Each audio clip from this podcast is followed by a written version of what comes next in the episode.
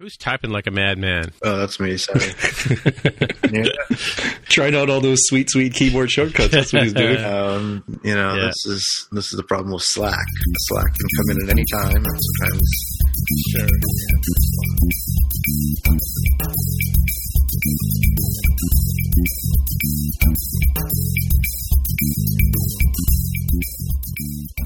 So, hey, everybody, welcome to episode 190 of More Than Just Code podcast. My name is Tim Mitchell, and I am in Toronto, Ontario, and I'm joined once again by Jaime Lopez Jr. in Seattle, Washington. How's it going? I'm also joined by Mark Rubin down in San Jose, California. Hello. Alrighty. So, we just have a quick little uh, ask, sort of ask MTJC or an MTJC follow up um, on Twitter. Victoria Herrick, who says, Wait, little house trivia?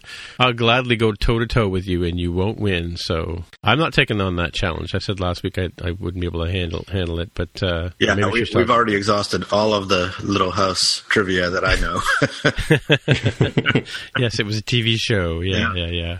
Maybe she she wants to take on Joe. Yeah, maybe. Uh, who who tweeted us last week? So that may be the case. Well, good luck to you, Joe. Um, all right. So um, next one is uh, Greg. Uh, give us some follow up, uh, sort of follow up, sort of ask MTJC. We were talking about the YouTube monetization rules. So we were talking about the tragic death of people at YouTube and uh, what caused it, and it was apparently that YouTube had said they weren't going to support the uh, the woman who decided, did the shooting. I think she she took her own life, if I'm not mistaken. But yes, Greg did post here that uh, he found, and I think Jaime replied as well that um, the the new threshold is you have to have four thousand hours of watch time over the past twelve months, and as well, oh, the old rule was ten thousand views. Was this an update? I'm not I'm not following this, Jaime. Do you, you know yeah, so I struggled my best to come up with what I vaguely remembered as the requirements that Facebook had updated. Uh, sorry, YouTube had updated, and uh, it wasn't the old rule of ten thousand video views, which is probably all time, but more of a difficult sliding window of 4,000 hours of watch time over the last 12 months. So you would have to be popular, right? Yeah, remain popular. Exactly. Yeah. Right, right. And I guess she mustn't have fallen under that. Um... And and keep people watching for a reasonable amount of time. You could have 10,000 video views that were, you know, two seconds long a piece because you have some crap yeah, up there. Right. And, uh, and that wouldn't get you to the minimum amount of watch time. Right, right. Cool. All right. Another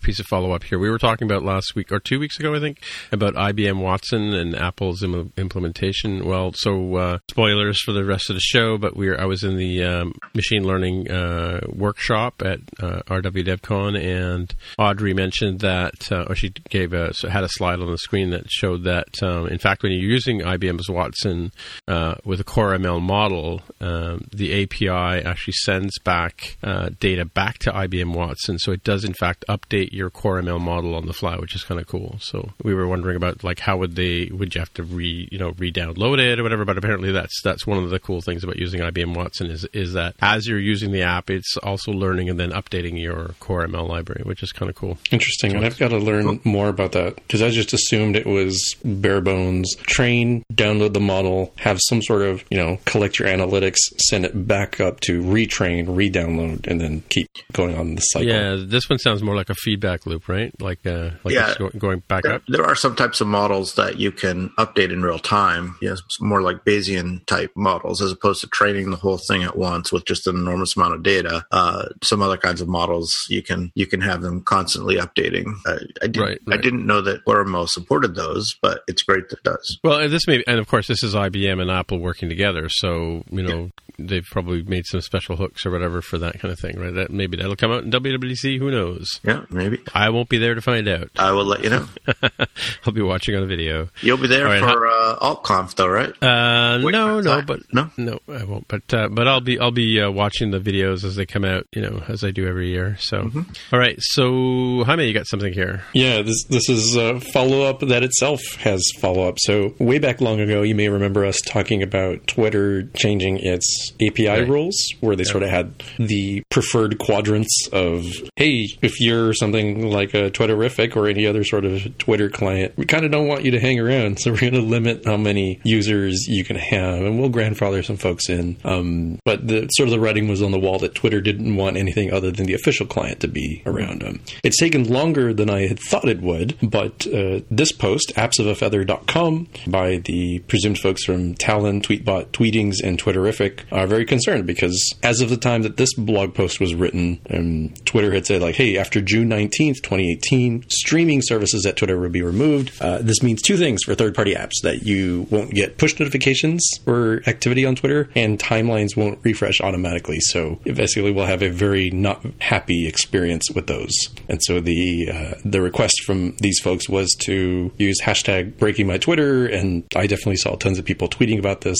And then maybe a few hours later, there's this article on The Verge where um, there's been an update from Twitter where they're still going to do what they said they were going to do, but they uh, apparently won't deprecate those services on June 19th. It's still TBD as to when exactly that will happen, but that Twitter's uh, developer relations will provide at least 90 days notice for when the, the new account activity API becomes generally available mm. to when these changes will go into place. Yeah, this is really weird because I mean, like the Twitter app has also gone away, the Mac app, right? Um, I don't know if we, we hadn't talked about that, but it's kind of weird that they're making all these changes. What do you think, What do you suppose it's about? Ads. Oh, oh, because if you go to a third party, you can skip out the ads, right? Yep. Yeah, I, I, I guess I don't fully understand part of that because I never understood why, you know, from a personality perspective, why Twitter wouldn't just like dangle your API key in front of you and be like, "Look, you got to show the ads, and if you don't, we'll just cut you off at some random time." Like if you wanted to ensure, like by rule of, of, of force, that uh, that they had to show ads. Mm. But it, but it could be like a metrics thing because they can't they mo- have to they monetize by you know the eyeballs looking at the ads, right? And if they send it off to a third party, how can they be guaranteed, or how can the advertisers be guaranteed that those were actual views? Yeah, I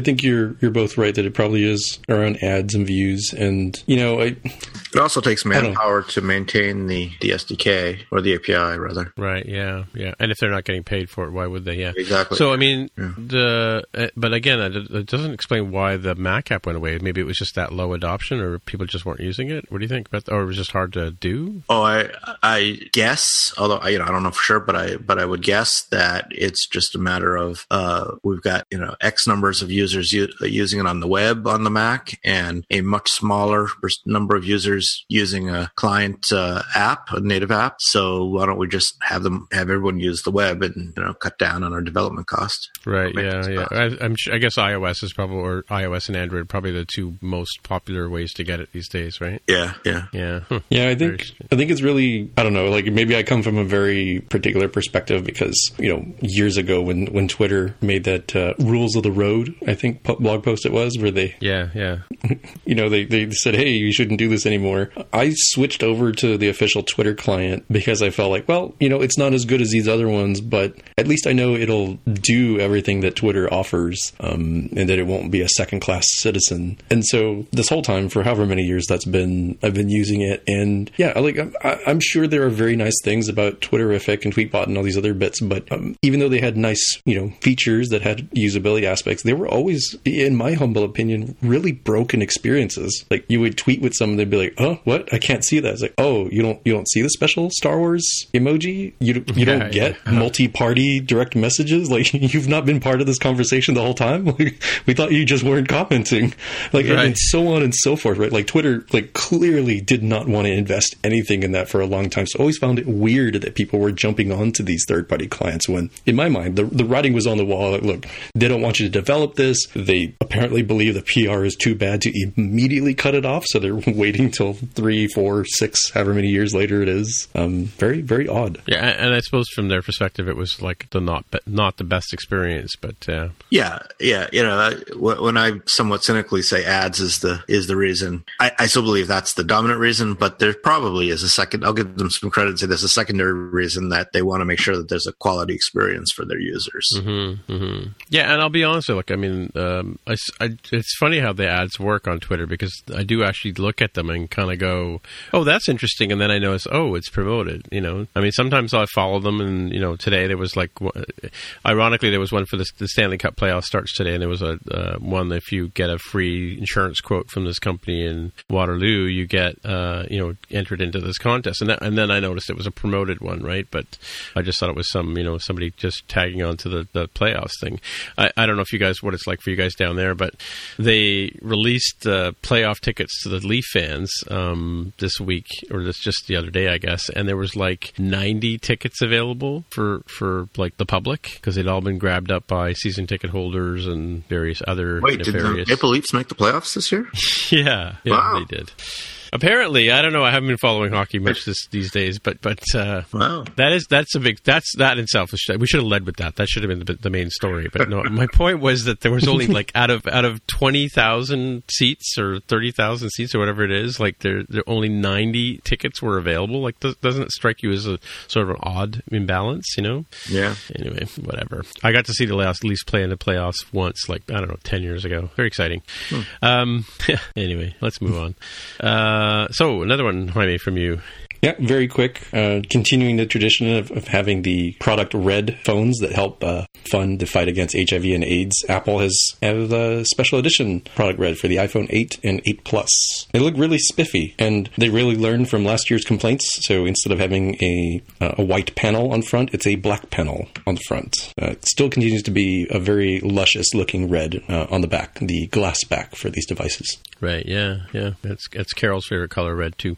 Um, just hey, let's have a sidebar for a second. So, so another thing we didn't talk about. and I'm just curious though whether there was any other products announced recently, officially or unofficially or whatever. But um, I was having a discussion with a couple of guys on Twitter yesterday about the multi-core Mac Pros coming out, like with eight, apparently eight and twelve cores. You guys are aware of those coming, right? In 2019, right? Yeah, something like that. Yeah. Yeah. Um, but there was a discussion about Xcode compiling. You know, whether it would be better to have, you know, was it twenty or yeah, twenty cores and twelve cores? Is that what's coming out? Do you guys know? Because currently there's eight, right, in the Mac Pro. Yeah, I haven't seen any stats on this, so I'm definitely in, in the dark around specifics other than Mac Pro 2019. Yeah. So what I remember from the, when the multi-cores first came out in the in the cheese grater Macs was that um, an application had to be written to take advantage of multi-cores. In other words, like things like Photoshop and video editing applications that would have either a plugin or or were designed to use multiple cores.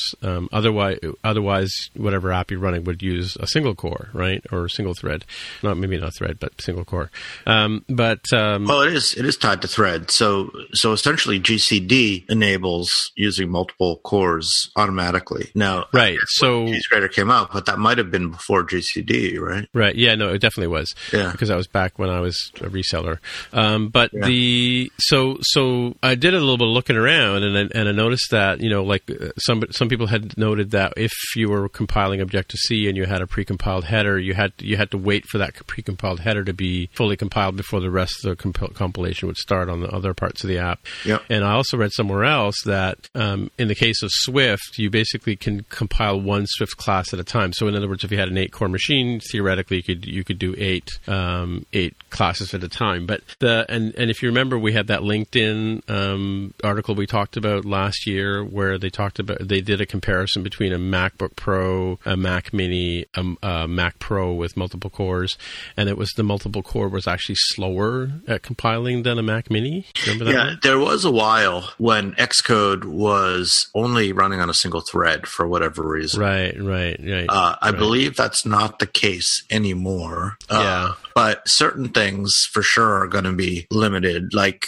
um, a storyboard, for example. If you just have one big storyboard, it's Yeah. a big, it's one big XML file, right? So right, right. so it's kind of hard to split that up amongst multiple cores. Uh, so you have to wait for that for it to process that one file all on a single thread. Uh, so that won't be helped. But if it's broken up into multiple storyboards, then in theory, Xcode could process them on multiple threads. So so that Oh, would be that's true, helped. yeah. Uh, if you do, have, if you have a lot of files to compile, that's something that very easily can be can be done uh, on multiple multiple threads. So it kind of kind of depends on on the on on the nature of your application in in many ways. Right. Well, Gene Goykhman, who was having conversation with me about this on Twitter, uh, finished off my discussion with him by saying that 9.3 is supposed to have to parallelize Swift builds better than uh, previous ones. But you know, we'll have to sort of wait and see until we can get our hands on somebody can get their hands on a machine and try it out. Right. So Yeah, yeah. I mean, Swift does have this weird thing of of you know every module, sorry, every file in in the module is aware of all the other files. right, right. Uh, so so every you know every class knows about every other class. So there's no concept of importing or forward references or something like that that are kind of hints to the compiler about what's going on without having to actually go through all the work before that. So I don't know how Swift handles that. Uh, it, they must have a way because because in other words, um, in, so in Objective C or C in general, when you had these forward references uh, in your header file, if you reference another class that hasn't been compiled yet, because you have a header file and a forward reference there, you know what the interface to that class is without it having compiled that class. So you can do them independently. But in mm-hmm. Swift, you don't have that in an obvious way. Uh, so yeah, so like I said, I don't know how it handles it under the hood. It must handle it in some way, hmm. but I don't know how it does. Does that make right. sense? What I was saying? Yeah, yeah, yeah. Yeah, there's some things that I, I constantly wonder.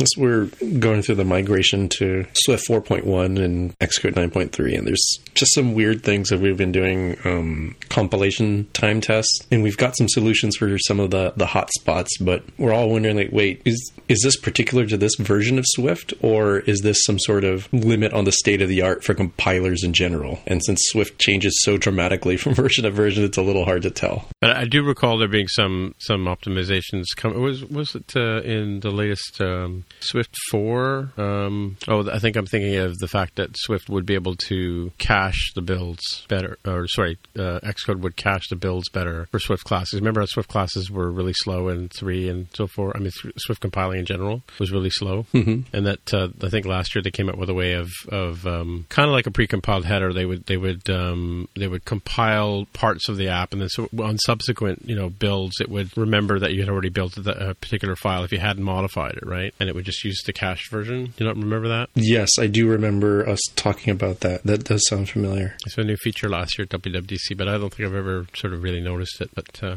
anywho, well, we'll have to keep an eye on it this literally just in um, about an hour ago, an hour and a half ago, I guess, um, Bloomberg announced, uh, posted an article that Apple has lowered the HomePod forecast because I guess the sales are not quite where they expected them to be. Mm. Uh, again, this this is just Bloomberg. Who knows where they get their information from and uh, what they're saying, what they're speculating on. But um, I think they basically said that the pre-orders were good, um, but uh, they really haven't been flying off the shelves. I guess, right? Yikes! Selling fewer than ten HomePods a day. Mm-hmm. I, I, I interpret that to mean it at, at Apple Store locations, not not ten, 10 nationwide or, or, or each, uh, Apple Store. Yeah, okay.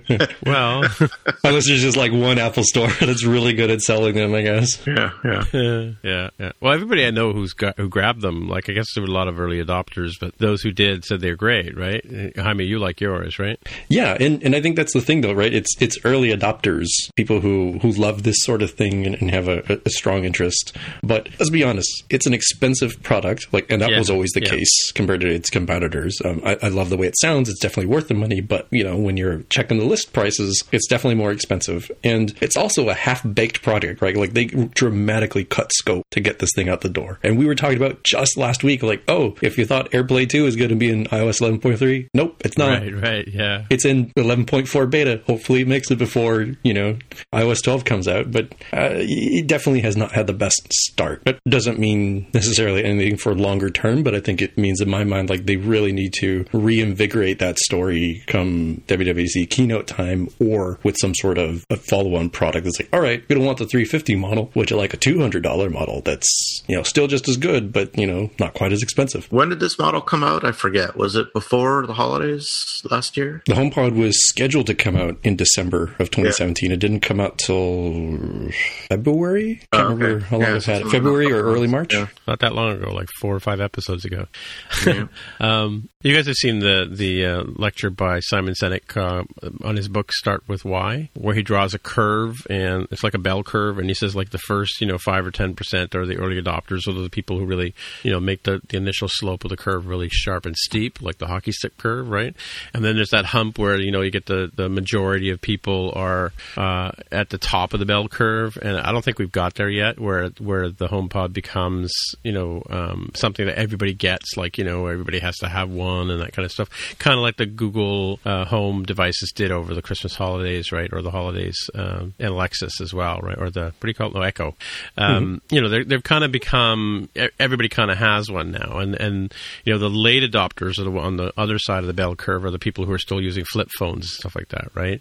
That takes a long time for those people to get them, but so I think the HomePod is still in that early sort of uh, slope of of, of early adopters where you know we'll we get them because we like Apple stuff and they're shiny and you know so on and so forth, right? Um, but you know until they until it reaches the sort of middle ground of, of you know the the main public, the ones that aren't necessarily Apple Apple fans per se, right?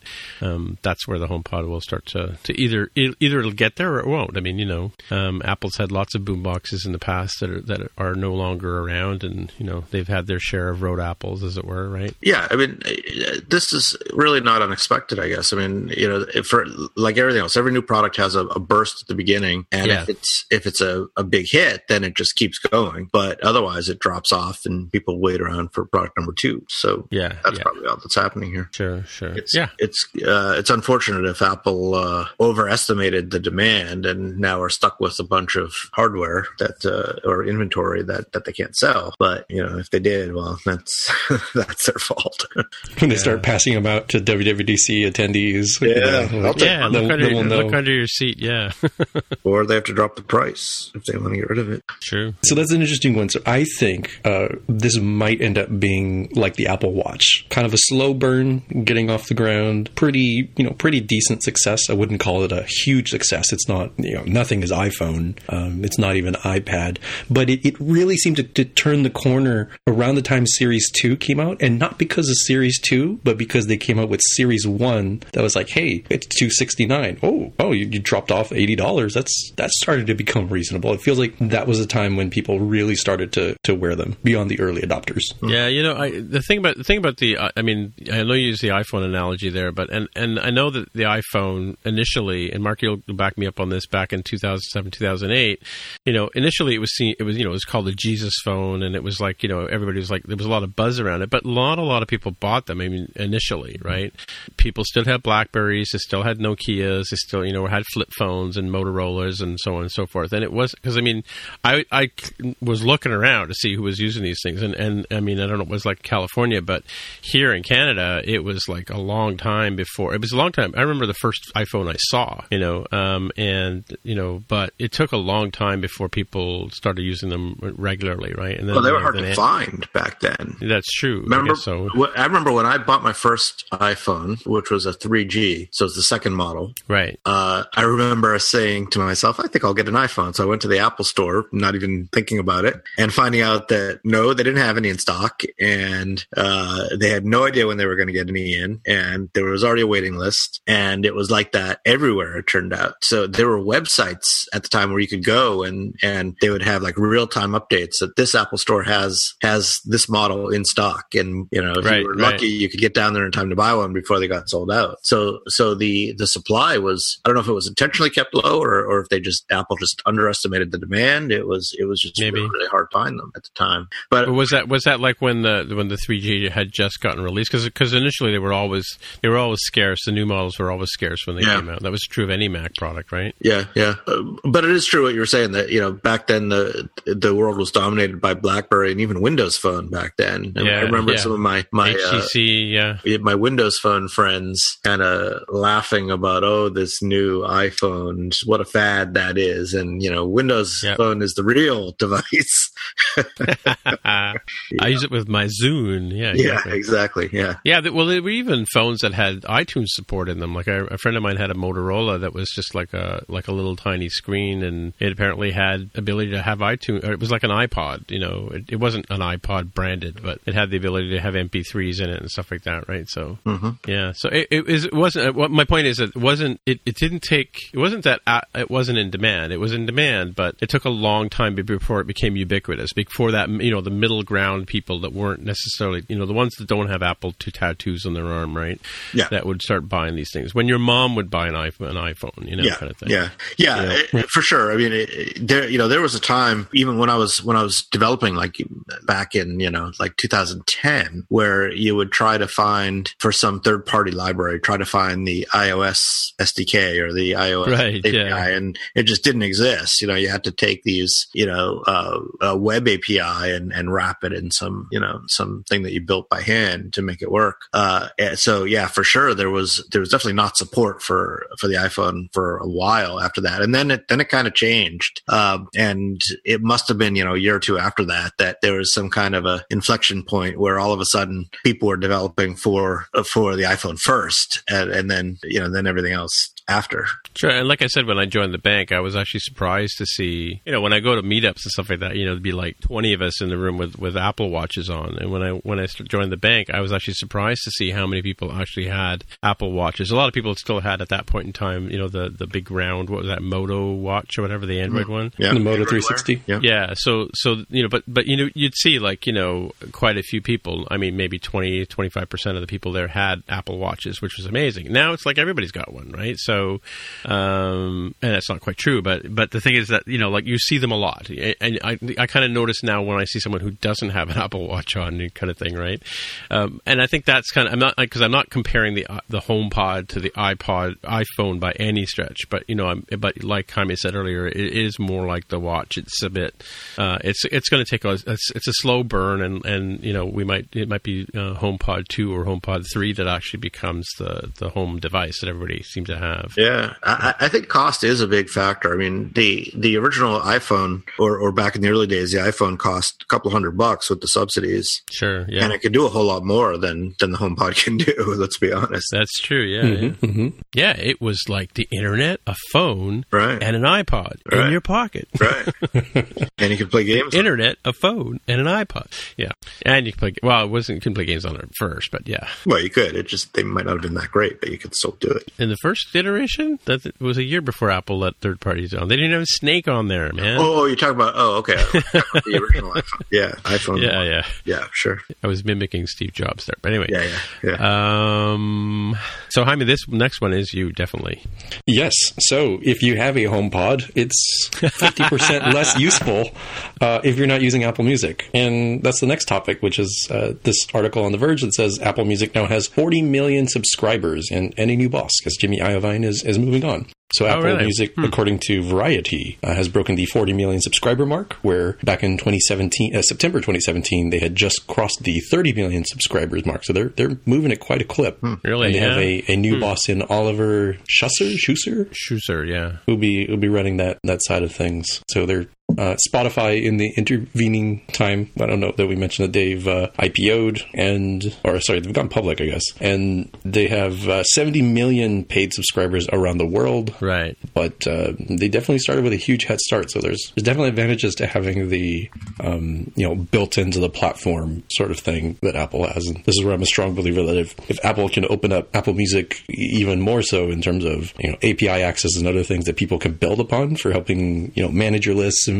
find music and stuff. I, I, think that would be great for developers, and it's one of my dark horse things that I want to see at WWDC. I don't, sure, I don't think it's sure. too likely, but it would be one that would make sense to me. So this raises two questions. One is about Spotify, which just went public, didn't they? They just do their IPO. Yep. Yeah, and so they have 70 million. So they've got a, head start on Apple in that sense. But I, what do you think about them long term? Do you think Apple will eventually eat their lunch? I don't know enough about mm. their business model. Well, yeah, it's, it's, I think it's very similar to Apple. It's sort of a you pay so much per month. It's sort of the Netflix model. You know, you pay so much per month and you have access to all the tunes, right? And and but like Jaime said, you can make lists and you can have playlists and stuff like that, right? And you can publish them and so on and so forth, right? I'm not sure you can yeah. do the same thing on Apple Music. And what we're talking about here, it, it, to be clear, is Spotify's paid subscribers is 70 million. Their their overall subscribers is much larger because they do have a free tier, and, and Apple Music does not. Yeah, that, to be honest with you, I don't mind. See, I'm one of these people. I don't listen to Spotify all the time. I know people who have it on their their devices and they run it all day long, like a radio kind of thing. But for me, I don't mind listening to the odd album here and there, and or you know part of a play mix just to listen to ads or whatever, because I, I don't use it that often. So I've never really sort of bit the bullet and got a subscription, right? And and they're comparable in terms of pricing, right? Like I think they're they're roughly pretty pretty close. It, yeah. It's like nine ninety nine US for Apple Music a month, and then I think it's around the same for for Spotify yeah, Premium. Yeah. The other side of the question for me is I'm uh, looking at this number forty million. What there's three hundred million of you US guys down there south of me, right? Roughly, mm-hmm. yeah. Like 40 million would be a big number in Canada, but it's not so big in the United States in grand scheme of things, right? It's like 10, a little bit over 10%. 10% of the whole country is still a pretty big number. You think? Yeah. Yeah. Yeah, that's okay. that's pretty popular for something in the United States. Um, I mean, you, so you'd asked a question about longer term. I, I was sort of on the downside of, of belief in, in Spotify. I mean, I, I think they will have to pivot some of their business because right now they basically are completely beholden to the content providers, right? The the labels. So this is sort of like where Netflix was a few years ago when they didn't produce any of their own stuff and completely beholden Right, right, to yeah. the the TV and, and movie studios. And Netflix, rightfully so, learned from that and created its own stuff. I, I think Spotify maybe could try that by building its own independent label and becoming less dependent. But I think the the style of consumption for music versus video content is, is so different that I, I don't feel very strongly that it will succeed. So then it becomes a race to the bottom of, hey, you know what? Virgin Records wants twenty percent more of a cut. Apple's like, sure, why not? Like like we, we try to make some money on Apple Music, but we're basically using it as a way to sell iPhones. And Spotify's like, oh, oh, are we less profitable now? That's a terrible place to be. Yeah, yeah. So you can do video on Apple Music as well. Do you know? Yes, s- weirdly they do have video content like carpool karaoke and Yeah. Well, Strombo, Strombo does a show on Apple Music, right? So oh, Oh, I didn't know that. yeah, the House of Strombo has a show on Apple Music. They've had like Like a video, to be clear, video or like an audio. Yeah, like video. Yeah, yeah. station? So, so like you know, if you go see like uh, you know the I think the they've done eight episodes or more. I think uh, like they did a season of episodes uh, last year. Those shows that I went to at their at his house that were taped, they were they were in there. Um, but I don't have an Apple Music account, so I really can't check. But um, but I'm looking here at this last paragraph in this this article, which we'll have in the show notes, um, says that Apple is on pace to top Spotify in the U.S. by this summer, based on their growth. So um, Apple's growing at five percent per month, whereas Spotify is only two percent per month. So it does look like uh, Spotify is um, going to have a bit of a challenge coming coming very soon, right? Yeah, I, I do wonder. That was a really weird way to, to sort of slice the data. Where I mean, Spotify originating in Europe, it probably has a, a home field advantage there. Um, Oh, yeah, yeah. And I, and I guess when they came to the U.S., you know, they were certainly fans. I saw them posting stuff on Facebook or automatically posting stuff to to grow the, the Spotify brand, but it Sure, yeah. it doesn't seem to have taken root here. Probably because there's no sort of like national pride in it, or it doesn't quite reach the American audience, you know, as effectively as it does the European audience. Hmm. Yeah, funny. And, and there are other services like this around. Like um, I've got a couple of them through my cable provider, um, and I think one of them through my wireless provider too. So Rogers, that kind of stuff, right? Where there's, uh, I guess I'm in Rogers both in both cases, but uh, there are some free music services that they're putting out there. But I, you know, I, if if you ask me about music services, I would think Spotify and and Apple would come out number one and two, and then maybe Pandora would be number three, right? So, which There's I also is right. Amazon Music. Amazon, yeah, yeah, yeah. Google Amazon has their own- Yeah. Yeah. But Google has been too, right? Okay. They do, yeah. That, that's where I, I sort of struggle to think like, how can somebody who only you know streams music like a Spotify and they don't own their own content, how can they live long term when they have everybody with super deep pockets Yeah. that is attacking them from all angles? Like, it, I think it can be done, but they will have to be brilliant at it. Either Yeah, the you big guys semi-pivoting give it to- away as a loss leader essentially, Mhm, and uh, and if, if you're depending on it for your entire revenue stream, you're kind of kind of in trouble. Cool. All right. Well, one last thing. We uh, I forgot to mention this in the um, or paste this in the, when we were doing our follow up, but uh, Konstantin Martinov um, posted about. Uh, we were, I think we talked about HTTP 400 and 401. Uh, he said just as 400 is a bad request, and Yep. uh, HTTP 401 is an unauthorized request, or you're unauthorized. Yeah, I think I had said that uh, I was getting a 400 and thought it might have been an unauthorized, but I had Sure. Yeah. looked it up right after the podcast, of course. But by then it was too late. Yeah, and he, his last comment was it's also the name of a famously crappy highway. I think he's referring to the 401 here in, in Ontario, unless there's a 401 down in the state somewhere. But I also pointed out the 400 is also equally bad because it's just as bad. It runs north south as opposed to east west. Um, yeah, so thanks for that. Yeah, as far as I know, we don't have any 401s down here because it doesn't fit with the interstate numbering scheme very well. No? Nope, nope. Yeah, we have a 400 series, which basically means it's a large, like large number of lanes. I think four lanes at least, and uh, and big and fast and wide. But uh, yeah, so So I think we talked about this before, but the, the interstates here, the last number determines whether it's north, south, or east, west, roughly. oh really? Oh okay. Yeah, so odd the or even, odd ones are north north south, and the even ones are east west. So so that's like so you got I five all the way through I ninety five are the north south highways as you go across the country from California to to the east coast, and then you know 10 20 30 all the way up to 90 are the east the main east west interstates going from the south to the north. Uh, but then the ones with a, an extra digit in front like a four or a one or or an eight uh, are they mean different things. Like a four is a is a is a freeway that comes off of a main interstate but is a bypass around the city. So like you like the 405 Oh,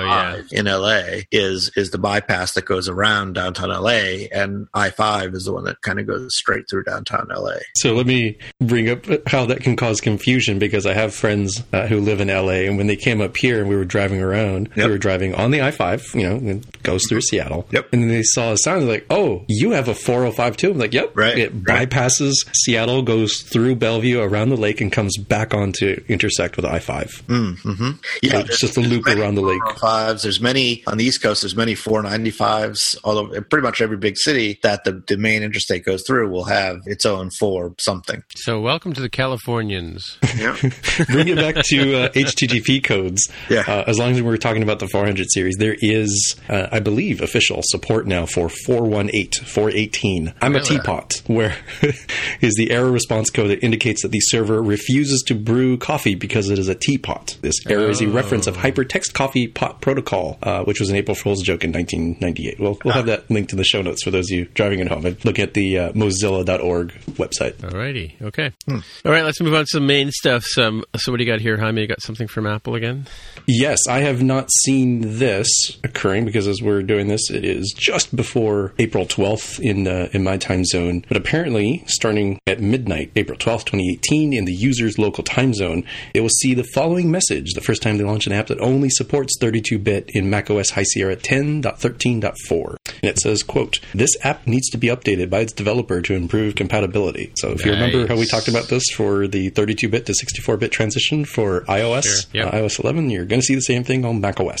The famous shaming, yeah. hmm yeah, the developer shaming. So Yeah. uh, start getting ready for that. Wow. Yeah, it's funny. I, I just noticed today on my iPad, I still have one app that is uh, 32-bit, but it's got a bunch of data in it. And uh, again, I don't know if anybody realizes this at home, uh, driving at home. If you want to get the ad, the data off of that, you can use iTunes to go in and grab the files. But uh, if you use, you know, the iTunes, I forget what they call it, that sort of drive i- i- iTunes on- transfer or only whatever. If, only if it's got the file sharing entitlement. Yeah, yeah, yeah. I think well, this this app did right. So Okay. because it used to have a, a what do you call those? Um, uh, what's that web something or other service where you could set it up as a as a sort of um, network service when you had it running, and you could um, oh, WebDAV I think it was called right, um, where you could basically if you're running the app, you could hit it by its uh, HTTP address to your to your um, iPad, and you can copy and um, pick up files on there like an FTP server kind of thing. But yeah, well that's that's good. Looking more looking forward to more apps not being able to use being used on my Mac. Great. Wonder if uh, CS6 has 32-bit code in it. Well, if you want to know what the damage is, this uh, Ars Technica article does a very helpful job. So if you go to the Apple logo in the top left corner of your screen, click Yeah. About This Mac, Yeah. then, you know, assuming you're running 1013.4, hit the system report, Oh, Oh, okay. go Yeah. into software applications and then sort the list by 64-bit Intel. No means the app is 32-bit and needs to be updated. Right. And boy, oh boy, do I have a whole bunch.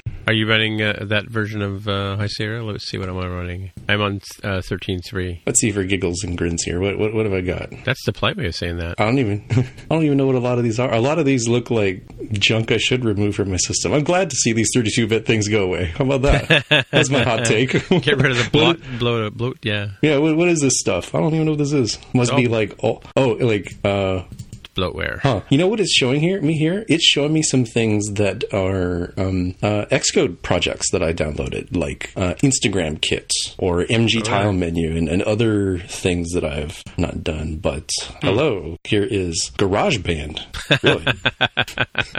That's the teapot calling the kettle black, if you ask me. Like, maybe you should update that one to 32-bit, uh, 64-bit. Uh-huh. All right. Well, speaking of blasts from the past, what about uh, this next one here, Jaime? Yeah, as long as you like reliving the, the 1990s, apparently Microsoft has open sourced their file manager. So Nice. on uh, on Windows 10, you can you can install that thing and, and live life like we used to back in Windows like 3 or 3.1. I think this interface looks like. Um, they've got the uh, source code under the oh, it's under the MIT source license, so you can do with it as you please. Is this a, this? Yeah, this is the Windows Explorer, right? Or is it? It eventually became or morphed into Windows Explorer. I think. I don't know if that's quite accurate, Yeah. uh, but at least from uh, like from a technical standpoint, but certainly from a user standpoint, you used to use the Windows File Manager, and then Explorer, uh, Windows Explorer, took over that role. yeah, I remember the um, the Windows NT had something like this too, right? Back in the day, very similar. Yeah. So that would have been that would have been yeah, that would have been nineties. And I think about it, yeah, late night or mid nineties, I guess. Interesting stuff. Cool. Yeah,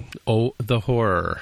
yeah. Well, I've got All a right. bunch of uh, Microsoft Office stuff that's all 32-bit on my machine. Oh, mine just loaded. Um, so you said you have to be running. Uh, you have to be running uh, 10, 13, 4, right? yes, I believe that is the latest version of High Sierra. Yeah, I've got 10, 13, 3, and it doesn't show me. Uh, it shows me versions. It doesn't show me whether anything's 32 bits per se. Yeah, you don't have the 64-bit parenthesis Intel column on yours. No, no so I haven't Okay. updated. I haven't updated uh, in in weeks. So yeah, I have an there's app- there's a pending update, but I haven't really paid attention to it. I have an application called Welcome to Leopard from Apple on my machine. Nice.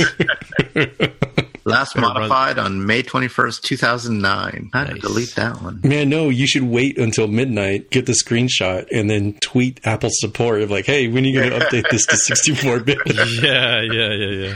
Yeah, that'll help. That'll be helpful. All right. So, well, next is me, and it was basically the I'm uh, centered around. I was going to talk about uh, RW DevCon this weekend, um, but uh, Ray, thankfully, has posted a uh, Ray himself has posted a RW DevCon 2018 postmortem, which will give me some talking points. But uh, our co-host Tammy Coron actually did the keynote at RW DevCon, uh, and she did a big talk, long talk about uh, connections and how you know, uh, as an introvert herself, she's able to have through connections and uh, become a better, stronger person because of all the people she knows and she can um, gather together with and, and make things better, like including this podcast, right? Um, so it was a really good uh, uh, keynote. Um, the con the the conference, as I think mentioned before in your, in previous years, it's a hands-on style conference where um, you don't just sit there and listen to people read off slides. You actually go through. They do read off slides, but you go through the uh, the uh, tutorials with the the instructor, uh, sort of so like an instructor-led um, uh, bunch of workshops. So on the first day, they had uh, four workshops. They had one on. Let me see if I can remember what they all were. One was on uh, machine learning, which is one I went to. There was another one on ARKit. Now I'm drawing a blank. What the other two were. Hmm.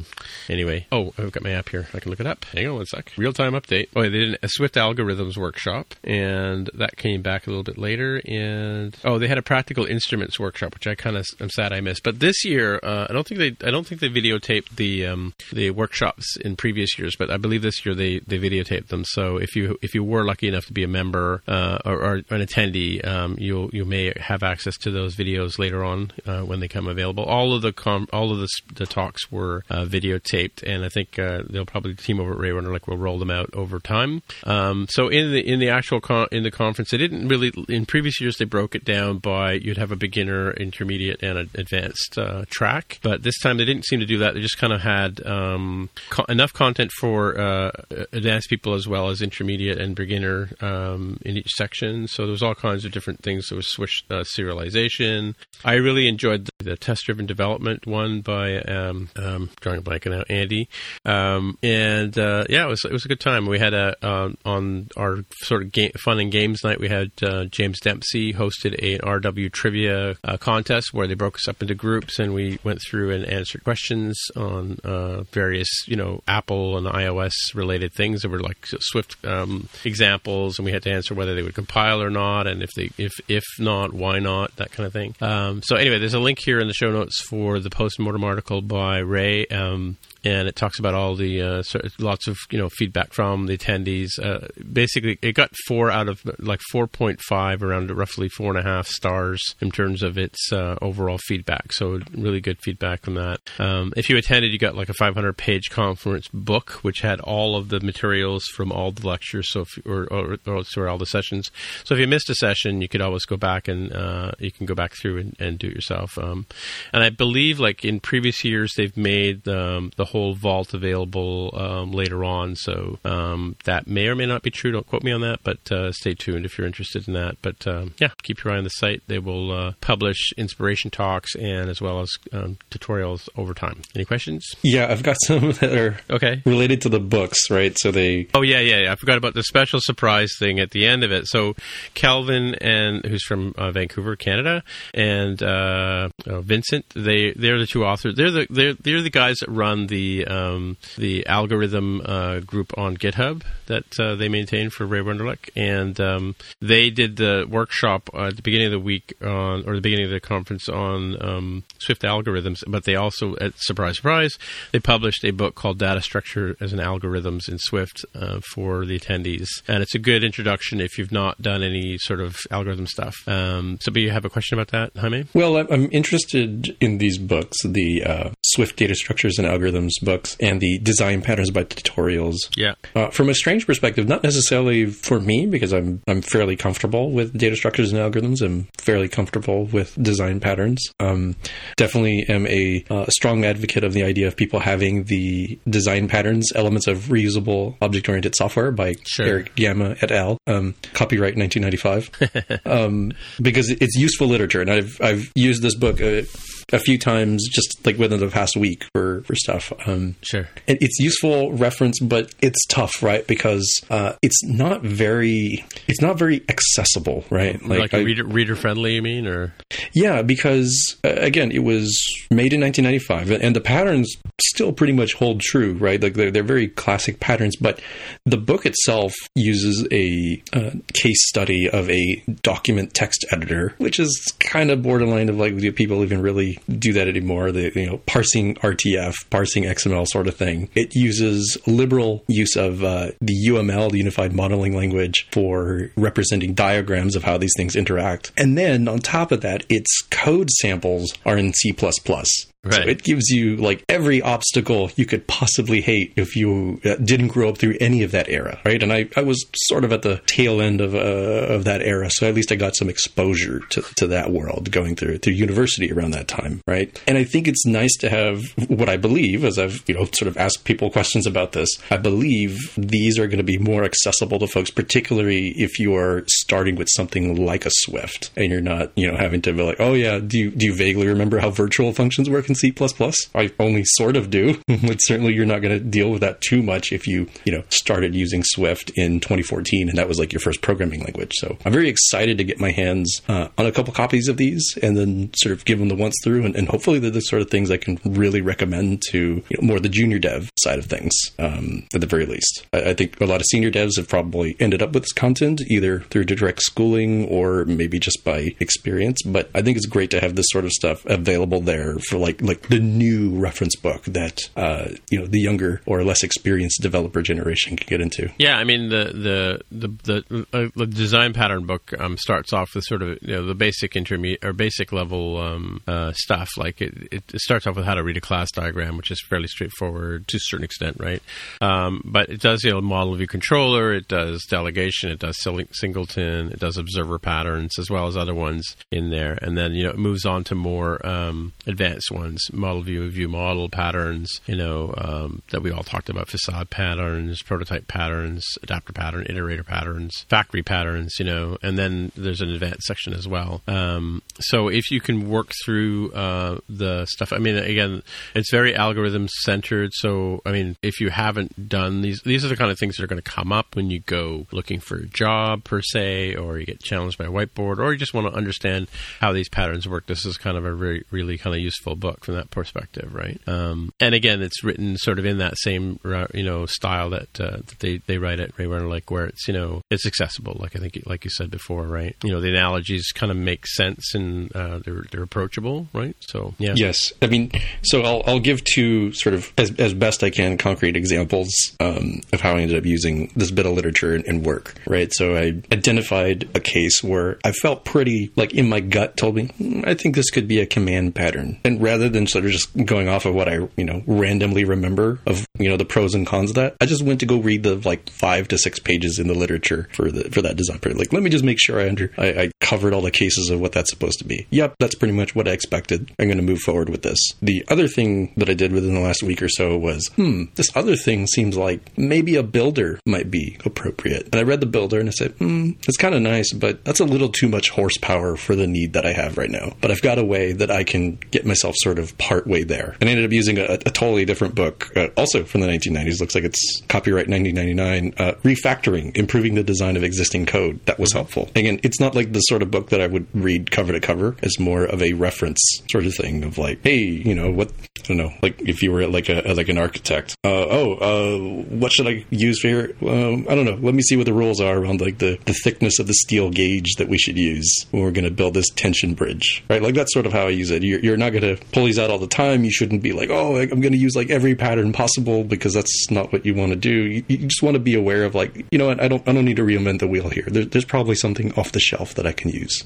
Mm, yeah. Yeah, it's cool. I, have cracked the book on on the, the printed book and um, I started going through it, and I, sk- I skimmed through the uh, the uh, design pattern or the yeah design pattern one. So yeah, cool. Any other questions about it? It's a great conference. What can I say? Good time was had by all. yeah, I think it's pretty cool that they do this post mortem uh, blog post. Yeah. out and about. So um, of course I, I, look at the one went well. Um, my eyes sort of gaze down to the what could be improved. It's like, oh, yeah, yeah. Interesting that they, they talked about that. It's, it's pretty easy to just talk about what went well and, and listening to what could be improved is, is pretty good. Yeah, I think a lot of people want um, want uh, another day.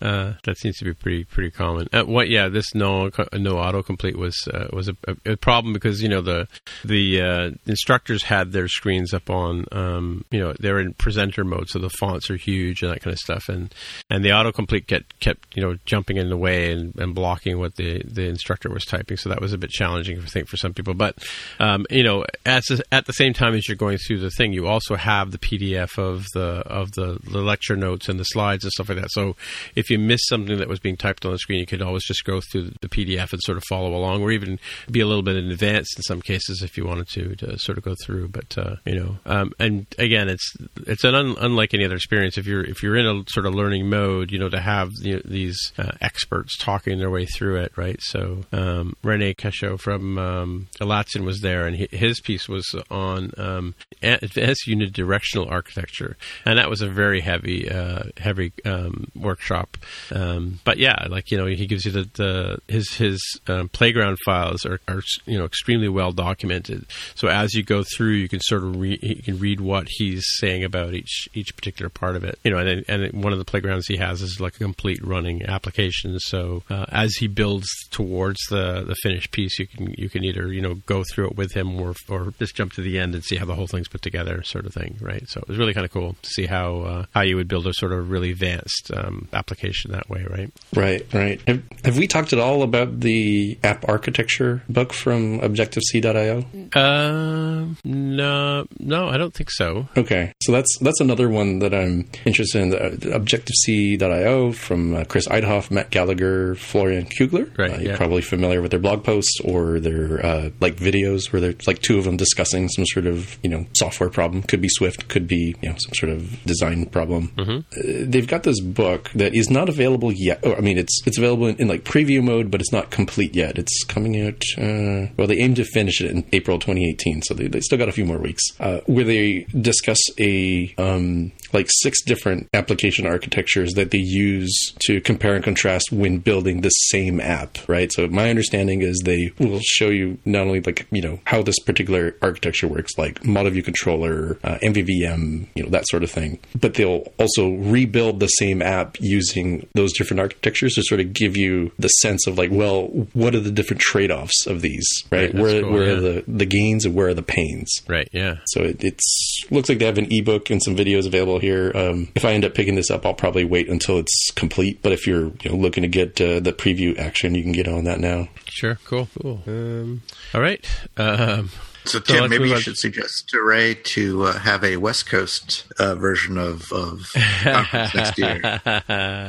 well, let's let's explain why it's in Virginia first of all, because he Oh, actually he lives, lives. in Virginia. Uh, yeah, he lives, he lives about two hours away. So yeah, that's I think that's probably the main reason why it's over there. Mm-hmm. Yeah, but you know, I, I- who knows? I mean, um, it seems to be pretty popular. It sells out quick, right? So uh, who knows? Maybe maybe there will be. But they, you know, these guys put a lot of work into into each of the, the things. They, I mean, they start the idea session in you know sometime in the fall, and then they work their way through it, and they they practice, practice, practice right up to the you know the next couple of um, months, just or weeks before, right? So yeah, they put a ton of work into it. I watch these guys on Slack, and I'm just like, you know, you know, it, it takes a ton of time, and it's you know teams and like you know tech editors are, are uh, second to none kind of thing, right? So the ones that work on the projects, and then they had one guy wrangling the whole thing, and he did a real good job. Um, his name is Eric Herbert. Um, yeah, yeah. Sorry, I was going to say there's also a hackathon that they or hack night that they did, and so they had some student. Uh, I think the, the students actually won the best app, right? Which is kind of cool. The ones that had the student scholarship, right?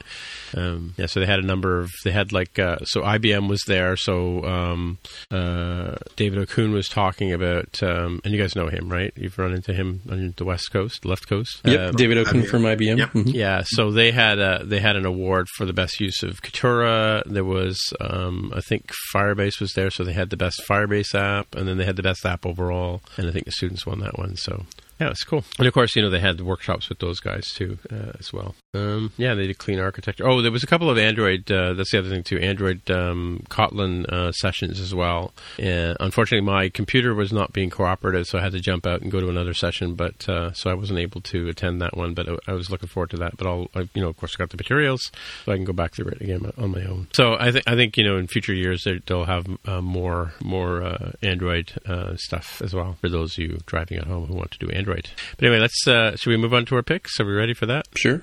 Yeah. All right. So Jaime, you got a pick here? Yes, it's a blog post by the folks at uh, AppCoda, and it covers understanding Git version control and how to use that in Xcode 9, which I found interesting. I'll, I'll be honest, I haven't actually stepped through this and tried out myself. Um, mentioned on the show before, I use a lot of the command line stuff. I use Git Tower, which we mentioned was in public beta for version 3. Um, but Xcode comes with visual stuff that you can use, and they, they go through a, a small example, just looking at the screenshots and, and sort of browsing through that shows how you can use the version control stuff to create branches, you know, Yeah. compare differences between that. That looks pretty helpful because I, I actually haven't used, really, really used Xcode's uh, internal tools for Git. So Mm-hmm, I need to see what they have to offer. Well, Mark and I have been Nice. using their Git for a while. It's a good article here too. Um, one thing that's nice in the latest version, I think Xcode nine was the first version where they added the ability to, if you hadn't started your project with Git, you used to have to go and quit Xcode and go and do a Git init and do an initial commit, um, and then open up Xcode and, and it would recognize the Git there. But uh, now you can actually create start a repository while you're in an active project and and then start branching off from there too. So um, I, I work a little bit in, in uh, when I'm working on my own projects. I work with Xcode's um, implementation, and very rarely to go to the command line for it. I think it's kind of it's almost caught up to doing command command line stuff. And Yeah, it's, I, I like the Xcode implementation, especially the new stuff that they put into Xcode 11, where you can look at all your branches and see what the commits were for for any given branch. That's a real nice feature uh, directly inside Yeah. Xcode. Uh, but I do have to say that uh, Xcode it's not perfect uh, for for It does screw things up every once in a while. You got to be kind of careful. Uh, there there are times when you'll change a branch and it won't Xcode won't catch all the, the changes somehow. And oh, really? Uh, yeah, it'll mark a lot of stuff as errors and and pretty much the only way you can get rid of them is to close the project and reopen the project. Even just building. The the strange thing in this particular case is you can you can build and it and it runs. It's fine. It builds fine. It runs, but it's still showing those errors in the in the uh, in the error list in the left hand column. And the only way to get rid right. of them is to is to close it down and start again. So there there definitely are issues with Xcode. It's not perfect for merging too. It's it's uh it, it, merging things like storyboards. Well, I mean that's always a problem, but uh, that's you know it would be really nice if if Apple had a a visual storyboard merging tool. that would be mm, awesome. Right. Yeah. But uh, that's yeah. I, am not holding my breath for that one. Uh, the trick to to merging storyboards, if if anyone has run into this and, and hasn't figured it out yet, is it won't let you open the storyboard be, because it's got the you know the merge conflict lines yeah, yeah. in in the the text file, the XML file. But you can open it as a text file and find them in there, and then edit it, and then and then once you've got it fixed, uh, you can open it up as an actual storyboard again. Yeah, we go through that all the time at yeah. uh, at our place. So we, uh, we we use SourceTree for most of our most of our people do, um, and then yeah, if you, you run into it, you open it up in Sublime Edit or BB Edit or something, yep. and fix it. And and the other the, the big things you can't do with with Xcode yet are well, there's several actually, but you can't cherry pick, you can't uh, rebase, and you can't uh, do any kind of revert or re- or reset, as far as I can tell. Yeah, so if you ever need so. to do any of those things, you need to go back to the command line. But yeah. I use it as much for for everything else. I, I, use it as much as I possibly can. Yeah, yeah, same here. Yep. I think I, I use a combination. Like I said, I, I, use either SourceTree and Xcode together, kind of thing. Mm-hmm. Yeah, SourceTree at work. Um, when I'm working on my own stuff at home, I use both combination. Um, but like you know, as Jaime was explaining in, uh, with his Git Tower, I use SourceTree the same way because it gives me a visual look at what's going on. So mm-hmm. uh-huh. yeah, yeah, and I've gotten kind of used to the edge cases of where the visual tools fall down. I'd be very curious to see what Xcode itself does where it's Git version tool. The, historically, the problems I've had with visual Git clients like SmartGit and Git Tower and probably SourceTree, but nothing really jumps out at me, is they tend to lie when it comes to weirdo things like uh, core data and its sort of like mm. subfolder structure. Yep. Yeah. Um, asset cause it mm, problems, yeah. as well as um, probably the project file. I'm kind of remember, but basically things where like, whoops, there's like a hidden dot folder somewhere, and the command line always knows. It never fails. Uh, the visual tools may or may not catch that, so I'm hopeful that yeah. that Xcode will know about things. Like, for heaven's sakes, you know about core data? Just show me that that thing changed so I can check it in.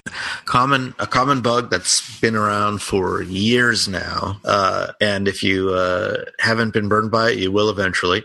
Uh, if you ever in in an asset catalog try to change change the name of an asset. So not the actual file names, but the actual, you know, the label name that you use of an asset. Change a, just a capitalization of any character, but, but the rest of the name is the same. It will, Git will not recognize that you've made the change through, if you do it through Xcode. Oh, really? Yeah. Hmm. Oh, interesting. Yeah. Interesting. Yeah. So it will cause all, all uh, sorts of trouble if you're not careful about it. And it goes back to, I mean, this is, this is kind of an old thing is that, is that the Mac is is is case insensitive. Right. Yeah. But Git is not case insensitive. Oh, really? Yeah. Huh. Yeah. That's interesting. It explains a lot because we've had, and I think Simulator isn't as well, or is Simulator or the actual iOS devices aren't because we've we've been burned by that before, where the you know, the asset gets named with lowercase and it's being yep. called by an uppercase in, in the file, and yep. runs fine on the simulator but doesn't run fine on the device. So yeah, that's right. Yeah, right. Yep. Seen that one. We learned that one early. Yeah. Yep. Yeah. The pro tip is you want to rename something, don't delete that, add it back in as a new one, and get it correct. Or rename rename it to something crazy and then rename it back with the with the corrected uh, uh, capitalization if you if you want to do it that way. Hmm. Right. But it sounds like you have to do a commit in between, though. No, you don't. You don't necessarily have to do a commit in between. If you well, I mean, if you're doing if you're doing a Jaime's trick, right? You have to delete it and update. No, well, the oh, git. no, you don't. You don't actually don't have to commit it. You can, if you delete it, it'll mark the old one as deleted, and then you add the new one, it'll mark it mark it mark it as added. So that that works. Okay. Oh, okay, okay. yeah. Yeah, and you might even get lucky that Git might recognize what you're doing and say, "Oh, that's a move." So Right. you'll retain your history there, and you don't have to do the Git move command to to patch that up. Right. Okay. Cool.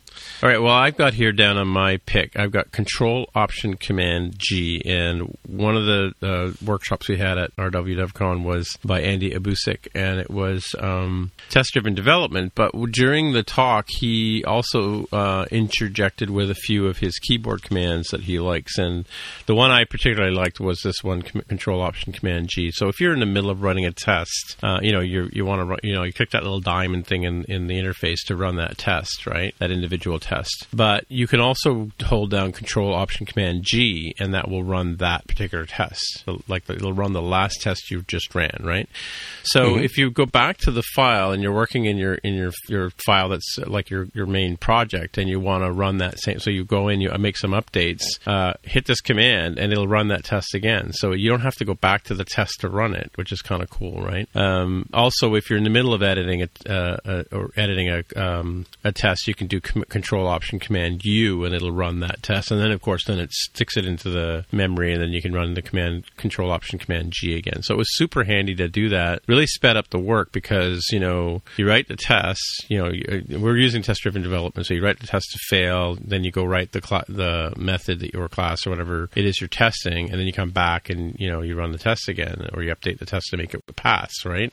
Um, but you know, so when we were working in on the project, we actually just you know you go back to the class, make the updates, make the changes you need to do, and then run the test again with this little quick little command. So the keyboard commands in this particular case were super super helpful. So Eddie's uh, expression was, "If the test is green, code is clean." So Oh, somebody was a Ghostbusters 1984. yeah, fan. yeah, totally. That's what he said. Yeah, yeah. He also mentioned something else what I had never heard before: a Pono, a plain old, plain old NS object. Ever heard that one? Pono. I, ha- I haven't heard that one. Which has, it, it, it rhymes kind of funny, so it, it, it took me aback when I heard it. Um, I've heard of Pojo for Yeah, plain old Java object. Yeah, yeah, same Poco idea. for plain old uh, C sharp object. I've never heard it used for NS object, so that's that's an interesting one. Today I learned that one. Pono. Yeah, I made a note. Made a note of that one too. Yeah. So cool. Yeah, th- I, I would definitely give a thumbs up plus one to those keyboard commands because, uh, as you mentioned, the ability to rerun the tests um, Yeah. from wherever you are. I mean, sometimes you can just use the assistant editor, but I've definitely been in cases where, ooh, this is like in the base class, or uh, this isn't actually related to, you know, the problem isn't in the thing I'm looking at. It's in one of its, you know, companion objects or something. And Sure. being able to run that wherever you are is great because you don't have to like just navigate back to click the little diamond. And I really do like using the the other one you mentioned, the control option command U, because you can control more or less the granularity of tests. It could be singular test if you have Yeah. your cursor in that that one like test blah blah blah, or it could be that whole suite if you have you know twenty tests in that same XC test case. Yeah. Just put your cursor in the right spot and it'll run all of them, so you can check whatever you want, uh, whatever meets your particular needs. Right, right, yeah. Cool. Uh, oh, one little bonus thing here, which I forgot to mention. So one of the there were, I mean, the inspiration talks were great, and, and I could probably talk about each one for at length. But one that was of particular interest to this podcast was Phillip Shoemaker, who used to be the original guy behind the App Store. Right. So he gave us ten lessons learned. Um, he was hired in 2009. He was complaining to Apple about the whole process in 2008 about get, trying to get an app into the App Store, and uh, so much so that they said, "Okay, well, come and work for us and fix it." Right. Um, so he went through. I'm going to run through these real quick, but you know, um, he talked about some of the some of the tricks that people would do to try and um, trick the the App Store. He was saying that apps generally get about 13 minutes for new apps and about six minutes for an update, if in terms of how much time the reviewer spends on it. Now, there a lot of things are automated now, so that that, that helps. But initially, they were doing them all by hand, so that's why it took a long, long time for developed things to get through. Um, some of the things that people did in terms of like one of the points he made was about the uh, uh, number eight was you know it, where there's money there's fraud and money laundering. So they had a lot of issues with that kind of stuff um, in in apps uh, in cases. And they they figured those ones out. But he was talking about the developers are wily it was number nine takeaway. Um, like for instance have you guys heard of 18x do you know what that is? 18.x I have not. No. so 18, 18.x is the beginning of Apple's uh, IP address. Oh, right? So people would write into their apps to look for 18.x. So you mentioned you mentioned there was some sort of driving service app um, that would uh, present the app in one way, um, and then it would uh, you know so if it was coming if the request was coming out of Cupertino, it would behave in one way, but if it was anywhere else, it would do something different, right? Uh, some people actually wrote functions called in underscore Cupertino, uh, and they would basically you know run the app one way if it was it was inside of Apple. Um, what else did he give us? Some it was some really good in- interesting out- angles on, on what people would do. Like one of the things he, could- he said talked about doing was the fake reviews, right? So you know how it's it's against the rules to to have fake reviews, and you have those those review farms and stuff like that. He said sometimes there have been some cases where instead of reviewing your writing review fake reviews for your own app, you'd write fake reviews for your competitor's app, right? So that they would get caught for doing that. They're, they're like, "What? I didn't do this," kind of thing, and and uh, get them out of your way, if you will, right? So uh, lots Right. of inter- interesting stories coming out of uh, things that developers would do. A lot of bait and switch where the app would do one thing. Um, what was the one example he gave? It was uh, Hot Rods, right? Um, there was an app called Hot Rods where basically, you know, when it went through the review process, it was all you know web-driven content that was being put into this app, and it was you know hot rods like you know souped-up cars and stuff like that, right? Um, but when the app actually got into the app store, they switched the the content that went in there, and they were like you know male anatomy, if you can imagine, right? yeah Were the hot rods, right? Anyway, It, it- it's interesting the, the stats on how much review time people had because it would sort of match, match up notionally with what I've seen historically because you know you have to give the Apple reviewers like a test account right if you, if you have a, yeah, yeah. a, a, an app that requires login and you can kind of tell it's like mm, yeah we can just look at server logs when did they log in when did they stop using activity yeah you know less than half an hour for sure and it always made me wonder is like so it went into review at seven and it got out of review at eight they stopped using it before eight you know before 7.30 what was the rest of the time were they filling a document were they getting some donuts what was what was happening there i, I really would have loved to have asked that, asked Yeah. that individual that question Yeah, yeah. Well, he was, he was saying that, like, you know, initially they went from 700 reviews a week to 80,000 reviews a week as of 2016 when he left Apple. So quite a, quite a growth in terms of uh, the number of things, right? yes that is an insane amount of scale Yeah. So there was a, it was an interesting interesting talk. It'll be interesting to see, see if that one comes out on uh, video. But I'm pretty sure um, Philip is available for house parties and uh, other things if you want some entertaining uh, lecturing, right? So yeah, Daniel Steinberg was there. He did a really interesting uh, talk. Uh, he told a couple of really bad uh, card tricks, and, one of them actually was turned out to be an explanation of um, pass by value and pass by reference, right? So we had all these guys holding cards and other people, you know, holding on to them as because they were holding references to them, kind of thing, by analogy, right? So it's good, good talk. Yeah, So it's like uh, like a like a Penn and Teller trick, but pretty like much. with yeah, dad yeah, jokes, big, big giant cars, right? Yeah. right? So he had one. He had one guy who was like immutable. He was a struct, right? So he had the card in his hand, and if he wanted to, if he wanted to uh, uh, change him, he had to get rid of the guy and get another guy and give him a card. yeah. So it was, it was a really interesting. I, I wish I could remember the the, the, the card trick itself. It, you know, it's pretty interesting. But anyway, that's uh, that's yeah, that's my pick. Uh, the keyboard command and some follow up from RWDevCon. sorry. What does that key- keyboard command do?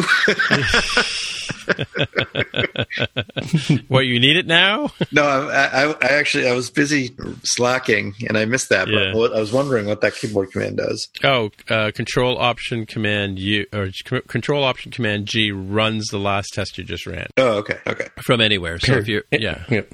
Paired up with Control Option Command U, which will run uh, a particular test. Could be a whole test suite, like an XC test case, or it could be just a singular test function within a test case. yeah. And Command Shift U runs all the tests, right? Doesn't it? Uh, command or Command U Command runs all tests. U. I don't know what Command Command Shift U. I thought it was Command Shift U. U. Ooh, that's a good question. I don't know what's basic and what's in our own particular setup. Yeah. Anyway, anyway, that's all I got for this week. So, hey, Jaime, if people want to find you on the interwebs, where would they look? I'm on Twitter as at Dev with a hair. All right, Mark, if you want to get a hold of you, how other than Mark Slack, how at would they get snapsoft.com. other than Slack, how would they get a hold of you? Yeah. Uh, okay. Um, and my name is Timitra, T I M M I T R A. On the Twitter machine is the best way to get my attention. And until next week, we will say bye bye. That was another MTJC episode for the history books. I'm sometimes host and friend of the show, Greg Heo. If you want to find out more about the podcast or see the episode show notes, visit the More Than Just Code website at mtjc.fm. You can get in touch with us on the website or follow us on Twitter at mtjc underscore podcast. If you have questions or feedback, send us a tweet with the hashtag AskMTJC. If you like the show, please consider writing a review on iTunes, recommending us to a friend, or pledging any amount at patreon.com slash mtjc. You can find details on how to help us out on our website. That's mtjc.fm slash sponsor us. Thanks for listening, and we'll catch you next time.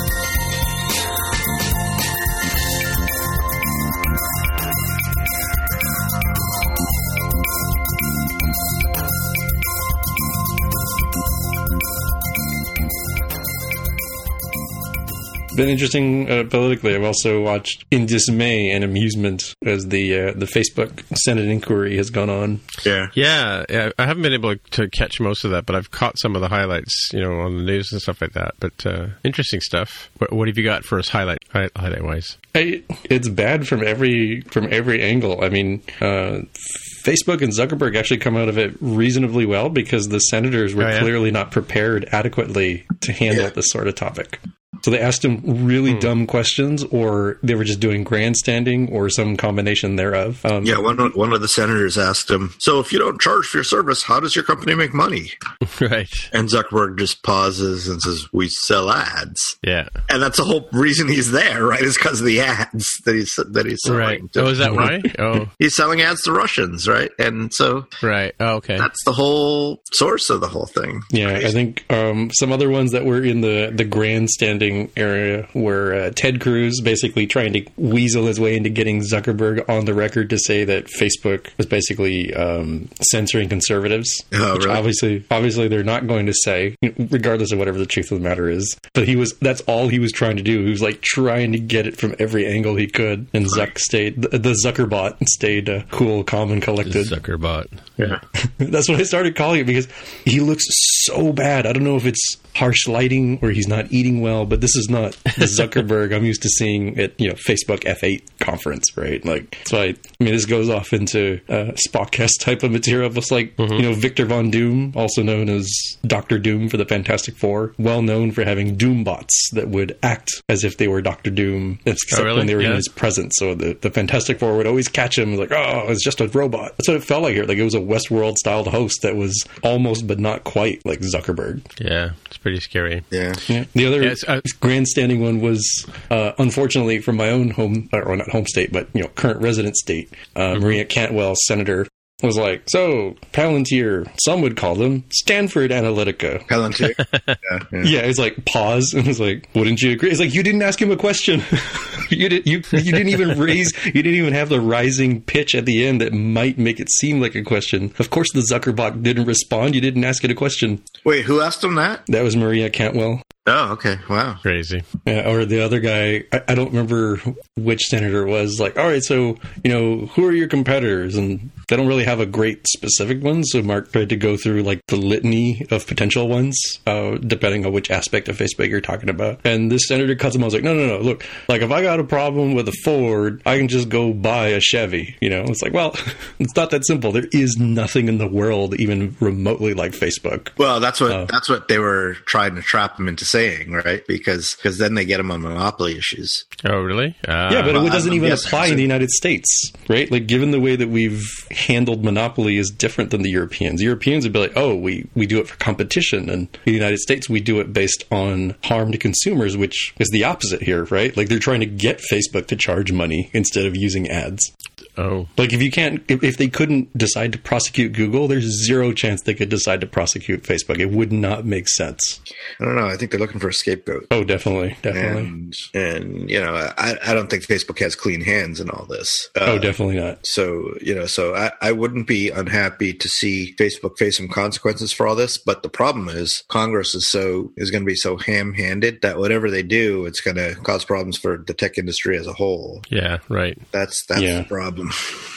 Yeah, I think the only one that could even be vaguely good for the industry would be to break up Facebook itself. Because everything else they would try to do to regulate would just strengthen its grip by making it more difficult for competitors to get to the same spot. Yeah. But what does breaking up Facebook accomplish? How does what does that look like? Baby Bell style, like AT and T stuff that was proposed for Microsoft. It's So they might like split off Instagram and split off Oh, right, WhatsApp into separate companies. Hmm. yeah, maybe start slicing up. All right, Facebook Messenger is its own thing. Yeah. Facebook login or the news feed might be their own thing. Um, I don't know. It, it, it- it's so weird because it's a singular product. It's it's not like when they were talking about Microsoft. Like, all right, well, let's keep this browser thing separate from Windows. Like, keep Windows separate from Office. This would be like splitting up Microsoft Word itself, which would be really hard. Oh, you you can type words, but you can't spell check them or something really weird and awkward. Yeah, it's kind of funny. I look at it like a, like it's a s- you know it's a startup essentially that that grew and grew and grew and grew and grew and never. I don't know if it ever really had any decent governance. Do, do they have a board of directors at Facebook? Yes. They They must- do. they must- course- of they must now, right? to. Yeah, so- yeah. so- But so- but the problem is that uh, Google does this too. Actually, uh, that that the investors have been so sheepish, complacent that Right. that uh, you know Zuckerberg just has complete control over over the uh, the number of shares. So he's a, he's still sixty percent owner of of uh, right, right, of yeah. the company. I mean, I, it's a little bit different than Google. Google has many owners, but they don't have voti- voting rights, which is crazy. In in the Facebook case, it's I, I believe that there are well, there may or may not be voting rights, but but regardless, you know, Zuckerberg still has a sixty percent ownership, so it doesn't matter if anybody else has voting rights because whatever he wants just happens. So, Sure, yeah. so the board of directors, he I think he's also the chairman of the board of the directors too. Ah, right. So yeah. So the chairman of the board and the CEO, then pretty much, and sixty percent owner, then pretty much nothing anyone can do except. I, I do get that those notifications saying that you know there's b- voting for the board or whatever from Facebook, just like I do from Apple, right? Yeah. So does that mean that they have voting rights or some style of voting rights?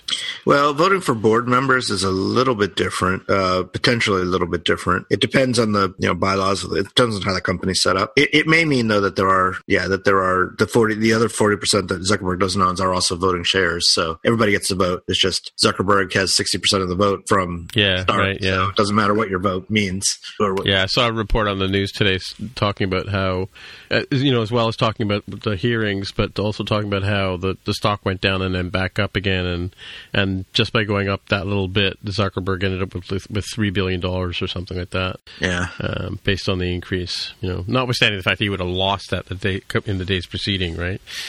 Oh, he did. He did lose a ton of money. Yeah, yeah. It went down. Yeah, well, it's it's like an episode of Silicon Valley, really. You know. Yeah, Um, kind of is. Yeah, yeah. Well, stuff. Hooli is was clearly modeled after Google, but uh, Oh yeah, yeah. but um, uh, actually, I'm not sure if there is a Facebook analog on Hooli on a Silicon Valley, a, a direct one at least. I mean, I'm sure there's parts of it in mixed in with Hooli. Yeah, I was just thinking on the way to work today that they're going to have to do like the the social network part two, or you know, the Empire Strikes Back or something. You know, The rise and fall of of the Facebook empire. yeah, I don't know. I, I mean, you know, it's funny because when you look at it in, in in context of what they're talking about, it has actually grown quite a bit, right? Um, in terms of in terms of where you know how, how it's grown how, how the company's grown and how much you know how many members it has and you know its kind of influence and that kind of stuff right So- oh yeah, it's grown in, insanely. Yeah, Yeah. I mean, it's it's ridiculous. yeah it's crazy So it wasn't the it wasn't the uh, NSA filter as it crossed the border that that was causing the problem. Then NSA filter National Security Association. we were all in the same country, so why would it matter? oh, oh, because oh maybe because they were uh, monitoring you because you were a, a foreigner. Well, you were Foreigner. a foreigner in the country. Yeah, Tim, you were you were complaining about being in the United States and not being able to view some sort of video because they clearly noticed that you were Canadian. Like, what, what is up with that? What was I have no idea. I don't know. I, for some, I was I was sitting in the airport at um, on my way out, and there was some video. Oh, from Saturday Night Live. It was uh, the Black Jeopardy skit that they did, right? And uh, Oh, so I went to play that, and so uh, so NBC blocks. Um, I can't watch NBC here in Canada, like because either NBC blocks it or CRTC blocks it, right? So I'm sitting in the airport in Reagan Airport, and I click on the link, and it says you can't watch this because it's not available in your country. And I'm like, I'm in the frickin' United States of America, you know. So I mean, I how did it, did you? I, what I didn't ask is, was your website like SNL.ca or something? Like, No, no, it was just, it was just a like a it was just a regular old uh, you know NBC link off of YouTube, right? I think maybe they look at the carrier on the on the device. Could that be? Like I can't think of any. Of the, I mean, I was using an IP, an American but IP, how do you know it wasn't something that isn't viewable in America? There's plenty of It was something. It, no, no. This is this is totally viewable in America. So I jumped. I think I jumped on the uh, the Reagan um, Wi-Fi or yeah or turned turned on Tunnelbear. I can't remember which one, but uh, I was able to watch it after a few minutes after I figured that out. But I, Oh, but I, it, it just it just struck me weird that So through your cellular network, you were not able to, but through your through Wi-Fi, you could. yeah yeah. I, I think Yeah, so okay. It probably has to do with something about the fact that you're roaming or something like that. It knows. where- Yeah, it where must recognize that I'm a Yeah. Canadian inside American soil or whatever. Yeah, Yeah, So, yeah. Like you said, Mark, the NSA is monitoring me. They're monitoring everything. That's right. Yep. That's right. All right. today's episode brought to you by Slack. Slack, connecting the world one person at a time. Yeah, exactly. Annoying the annoying the world one person at a time. Yeah. Yeah, bunch bunch of randoms. Remember when everybody was so obsessed with uh, email inbox zero, where you didn't have any, you know, emails that needed to be triaged or looked at? I think around the same time, people got really excited, like, "Oh yeah, Slack helps me, you know, with email inbox zero. and really? now people realize, like, wait a minute, Yeah. now I have too many Slacks. I'm in too many darn Slacks as a Yeah. whole, and then too many channels within each individual Slack, and I can't find anything because search may not be good, and it's not exactly conducive to like a documentation structure. yeah. Yeah. It can be. It's it's funny how how um, interesting it you know how disruptive this stuff gets, right? And uh, and you, you would think you couldn't get things work, work done, but I'm glad I learned a few years ago that you just have to have to remain focused and, and tune out. You know, like just because you get an email in doesn't mean you have to deal with it right away. And the same thing with Slack, right? Yeah, uh, I probably need to do a better job of that personally. I, I had a, a like a weirdly productive day, and it was by complete accident. You know, I, I had my normal day in the morning, and then oh, I'm gonna go meet a friend for lunch, and that turned into like a two or three hour lunch. Wow. And I said, oh no, like I'm gonna have to make up all this time to do the things I actually needed to do. So I was like, well, it's five. Let me let me eat some uh, some dinner, you know. And between 8 p.m. and 11 p.m., I was like, holy smokes, like I banged out a lot of code. What happened? Like, oh, is it because there's literally nobody on Slack right now? Because all the normal people did, you know, nine to five. It's true. Yeah. Mhm. Yeah. I get the most work done if I go into the office a little bit early because Right. I forgot you guys are both on. You both. Well, mind you go into work every day, right, Mark? But uh, and Jaime, you're doing the remote thing, right? Yeah, yeah, and so um, you know, most of us are on, uh, or at least on my team, are on Pacific time. You've got you know, one person who's over there in Central time, and suddenly a couple of people who are in Eastern time. So that can be a little challenging. Oh, I need to have like core hours so I can get some info to them, and they sort of run at a little bit of an advantage because they're you know starting at six a.m. Pacific because it's nine a.m. there, and I bet you they're they're pretty. Um, I don't know. You, you, you kind of have like heads down time by accident, right? You're not like if somebody does wake up, like I have woken up early and like, oh, let me ping somebody because I, I know they're they're up on the East Coast. Maybe I should do that and shift my hours a little bit so I can get some quiet time either early in the morning or uh, later at night. Also, there I noticed there was less contention on the Jenkins box. my PR was the only one who was building, so I had the entire Death Star Battle Station iMac Pro churning away on my uh, my Swift files. So you have one Jenkins box. There are multiple, but the mobile team has one that generally meets Uh, the needs of, of iOS and Android. It, it gets a little rough on uh, code freeze day when everybody's trying to scramble to get their PRs in. yeah, yeah, yeah. So, so to have one slave on that box, or I don't know the full setup because I'm not in- involved with that team, but um, I think some of the Android stuff is farmed out because the Android toolset runs on anything, whereas the Mac stuff, uh, the, sorry, the iOS stuff has to run on a Mac. Right. Oh, So, okay. so I know our stuff is always on the Pro itself. It's not farmed out to another box. How big's your team, Mark asked? Yeah, split roughly down the middle between iOS and Android. Yeah, mm. Yeah, maybe you should read the Ray Winter book so you know what they've read. you do the tests. Uh, oh yeah. Oh, are there tests in? You mean? You mean are there? Yeah, I mean the the, the algorithm book is written for interviews, right? Oh, I see. I see. Yeah, yeah, Okay, yeah. As well as as well as uh, you know for education, but yeah, they Yeah. do mention interviews at the beginning. it's getting to be the season for it changed obviously it's getting to be the season for tech stuff i got the um the local invite to go to google io extended in kirkland so not not the the big show in mountain view um so that's nice i get to see what you know spend some time see what the google folks are are doing and the interesting thing to me I, I mentioned it in slack is that it's either a huge coincidence that their parking situation maybe they're building some buildings or man they probably are clamping down on things after the youtube thing 'Cause it was really surprising that you couldn't drive there they were like hey we've got these Lyft codes get a free ride but you can't park here on our campus Well, I know that parking at the Google campus here and Facebook campus here are just impossible. Uh, at Facebook, they have valet parking. Actually, you drive up to the, the parking lot and drop off your car, and they park it somewhere. yeah and in, in this case the the kirkland site is quite spacious and, and very very accommodating when it comes to parking um, I, was, I was a little bit surprised but it makes sense to me i'll probably end up parking at a park and ride kind of close and then just taking the Lyft in now that uh, now that chris lattner is bringing more swift stuff to the forefront at google I'm kind of excited that maybe they'll announce something there too Are you going to Google I/O? not the not the one in Mountain View, not the official one, Oh, not you the big one that you pay drive-in one. money. Yeah. I'm going to the one that's uh, uh, co-broadcasting. You know, they'll they'll have it up on the big screens in their conference rooms, and they'll give us swag and food and stuff. Hmm.